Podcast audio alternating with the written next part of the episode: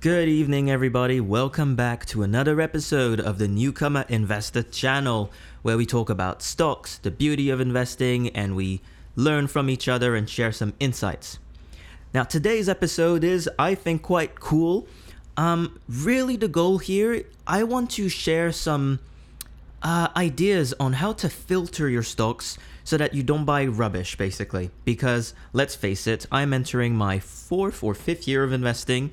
I have made many mistakes um, along this journey, and you know, I'm not afraid to let people know. You can just check out episode two, and you can see what happened to Algonquin Power, which I own still. Uh, so, you know, I wanted to look at. Actually, scratch that. You can never completely protect yourself from making a bad investment. That's the first thing to always know. Every investment could technically go down to zero. What I want to present today are ways to filter your investment choices to reduce the probability of that happening as much as possible. So, we're basically going to go over a few points, uh, these categories, let's say, and I'll give like a little case study for each of them and explain how they would fit within this category. Okay, so our first category to ensure you have a good investment is to buy a company that has a strong, sticky product that people love. A company that builds an ecosystem, for example. Now, the prime example for this is Apple. Everybody knows Apple. If you're listening, do you have an iPod or an iPhone or a MacBook? Let's take a trip back in time. I remember um, getting my first iPod uh, actually, my mum uh, gave it to me. It was this rectangular shape. I'm trying to remember the year, probably around 2008, 2009. And wow, back at back in at that time, we used to have the iTunes store, and you could buy albums there, and then you would synchronize it into your iPod. And I don't know if that was the case all the time, but I do know Apple's iTunes store wasn't actually always profitable. But what happened is they, they actually had this store to get people to buy those iPods because the iPods were making tons of money. So Apple spent years building this ecosystem to trap people and get them stuck with their products. And now, of course, people, a lot of people who have iPhones also have MacBooks and vice versa. And most people do not switch over to a different uh, brand. So this means Apple has very high switching costs. Now you look at a concept called price elasticity or inelasticity. If you're not familiar, if you have a, an elastic demand, that means that with a slight change in price, your demand immediately goes down. You just stop buying it. And an inelastic one is the opposite. It's when price can be adjusted, but you're still going to keep buying it. So I don't know about you, but I have a MacBook and an iPhone if I learn tomorrow that the price goes up by 25%, I'm still gonna buy those items just because I'm so used to them. My, my whole life and workflow, uh, especially with my music as well, it's all with Apple software, and there's no way I'm gonna try to figure out how to use a different brand. Another thing, too, is I'm not even good at tech, so I don't want an Android phone, right? I want an iPhone. So there's a very inelastic demand for, for Apple products. So they've really built a sticky product. It's almost like a utility at this point. Once people's iPhones die, they just get another iPhone. So that is a great first filter is buying a company that has products that constantly stay there and people just keep buying them over and over again. People who are locked in and stuck forever. Our second concept is the concept of moat and barriers to entry. Now, a company has a wide moat once it is considered that no one else can really easily enter that same space and compete with them. I think one of the best examples we have for this is the company Enbridge. Now, if you don't know Enbridge, it is one of the, if not the largest uh, transporter of oil and gas uh, across Canada and also into the US. They operate a huge network of pipelines, and it's so difficult for anyone to try and compete with them. Now, let's, just for the sake of it, do a little mental exercise and imagine the process to do that. The very first step would be getting regulatory approval. Now, if you want to build pipelines that are this big, you're not only operating in one jurisdiction, you actually need approval in a whole bunch of places. So let's assume, start off with Alberta, who loves oil and gas, and then you want to run a pipeline through Ontario and maybe into the US. You have to deal with different provinces. You have to deal with the provincial level, the federal level, and then with another country, the United States, all of whom have different requirements, uh, different obstacles, different political pressures. You know, in Alberta, there's pressure to build lots of stuff. In other parts, there's pressure to resist building as much as possible, right? So it's that process takes years, even decades. That's the first step. Now, let's imagine that for some reason you're a Superman or Superwoman and you manage to get all the approvals to build all the pipelines you want. Now you need to raise money.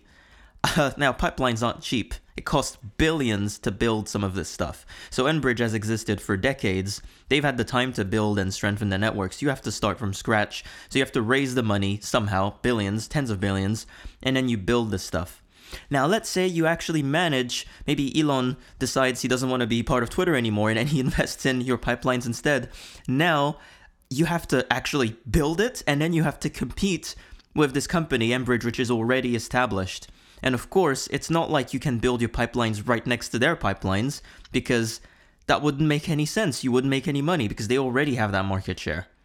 So that just shows how the benefit of a wide moat, once you are entrenched in an area like this, it's pretty much impossible for any, anyone else to really get involved. So, no, not no shades to Enbridge, but I think here their advantage isn't necessarily their operational excellence or the fact that they've managed to have very few oil spillages or things like that. It's really more the fact that it's impossible to build anything just in general. It takes forever. And so they own that space and no one can take that from them. So Enbridge has a very wide moat, and of course there are a few other companies that have these characteristics, such as one of my favorites, Canadian National Railway. It's the it's pretty much the same example, uh, but a different industry.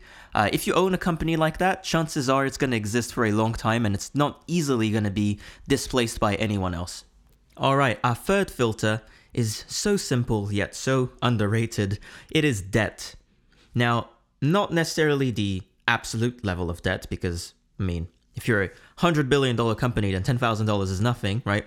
But the relative debt, uh, debt relative to your assets, and or debt relative to your cash flows. Now, again, I thought I was experienced enough at this point to not get caught in the trap, but clearly I did make this mistake, and I admit it on the podcast. I bought Algonquin knowing that they had debt, but thinking that they could manage it.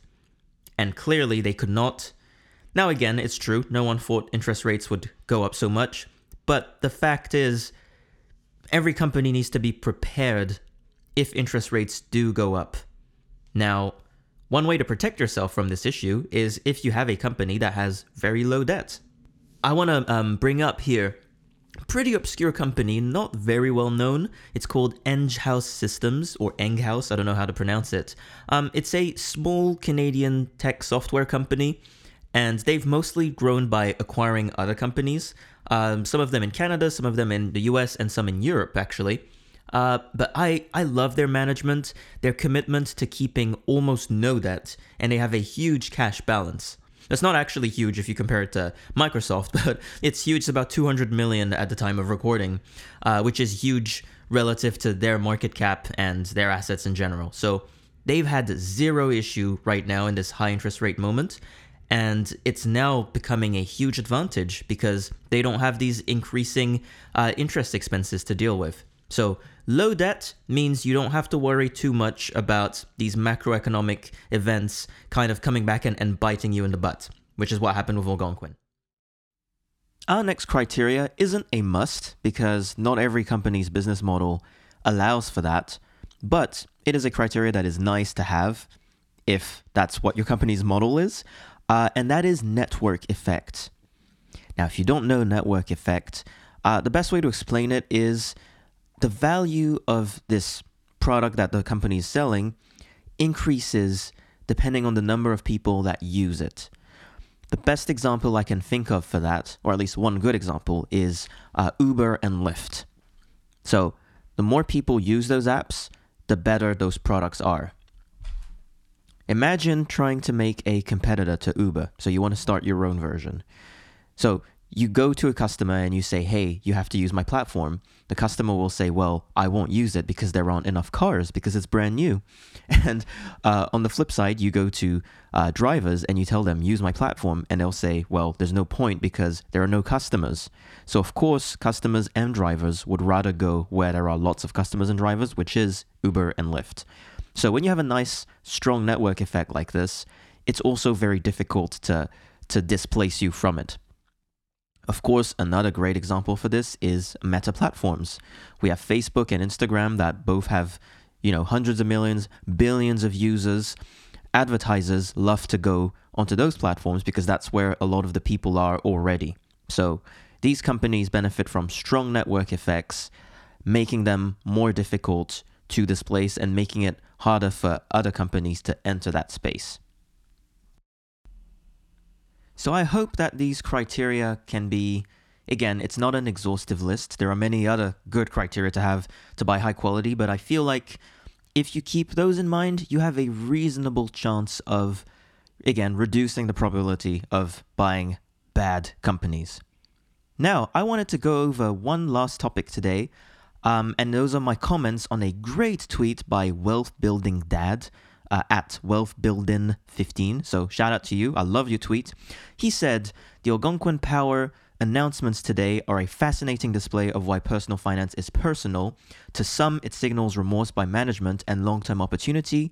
To others, it's the straw that broke the camel's back and signals time to move money out. It's so important to know your thesis. I love this tweet because it highlights again the fact that we all have different investing styles. And one person's decision for them may be a genius thing, for someone else it may be crazy, but there isn't necessarily a right or wrong. Or, well, scratch that. Sometimes there are bad decisions, but overall, depending on your investing style, you know, something may be good versus bad. And I have a great example for you here is again RioCan, which I've mentioned several times. I was buying the stock during the pandemic when it seemed like it was the end. I mean, if you looked at the comments at the time, people said no more confidence in management. It's just horrific. They're they're dead. They're gonna die. And I'm up more than 50% with a 7 plus percent dividend, right? So for me, that was a great purchasing decision. But for others, it was also maybe the right decision to sell uh, at the time when you know everything seemed like it was uh, getting destroyed. So it's crucial for everyone to know their investing style. Now, my main characteristic, and I know this, is I tend to be very optimistic, sometimes over optimistic and it has been a weakness uh, a few times. I mean, it was when I purchased wheat stocks, right when I started investing. It has been a weakness clearly when I purchased Algonquin Power with all their debt. But again, the same weakness when I started, it was full of naivete. But I think I have fine tuned it over the years, and now I'm a little more clear eyed about it. And now it's more of a strength. So again, my personal style. I don't like to catastrophize when shit hits the fan. I can spot opportunities when everyone panics and runs away. So that's how I got so much Scotiabank during COVID. That's how I got lots of TD during COVID and all this Riocan. Another example in 2022, Enghouse Systems, it's a great Canadian stock, it fell from over $70 all the way down to $25. And at the $25 mark, I told my fiance, you have to buy the stock. It's amazing. That uh, like look at the track record, the sell-off is crazy. And of course, she got some under $30 and now we're up 30, 40% on the stock already and I'm sure it's going to keep moving up. It's a great company.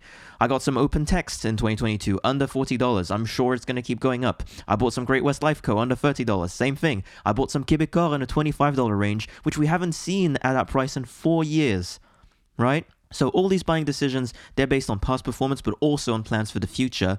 Uh, and I'm optimistic. That's just the way that I am. I feel like humanity is is beautiful and incredible, and we're very very clever people. We're a clever civilization, and we're gonna keep growing.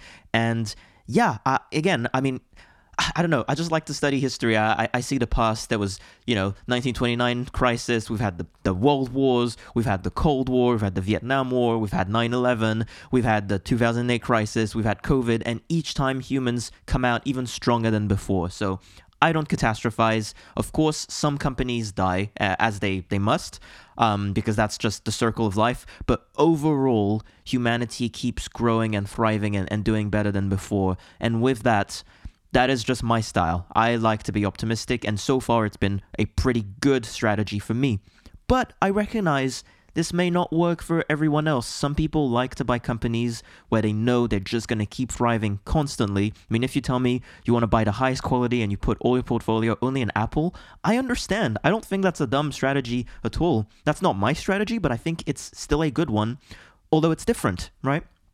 So yeah, I just wanted to give a, a little uh, shout out again to Wealth Building Dad on that. I thought that was a great tweet because it's important for us on Twitter or elsewhere when we debate to recognize that we all have different styles, and you know someone's style may work for someone but not for someone else. And yeah, so with that said. Thank you all again for listening. I hope this episode was useful or at least interesting. I definitely have a lot more coming out soon. And again, keep tweeting me ask me questions. I'll do everything I can to to answer and keep this podcast interesting. Thank you all for listening to Newcomer Investor channel, and I look forward to connecting with you again soon.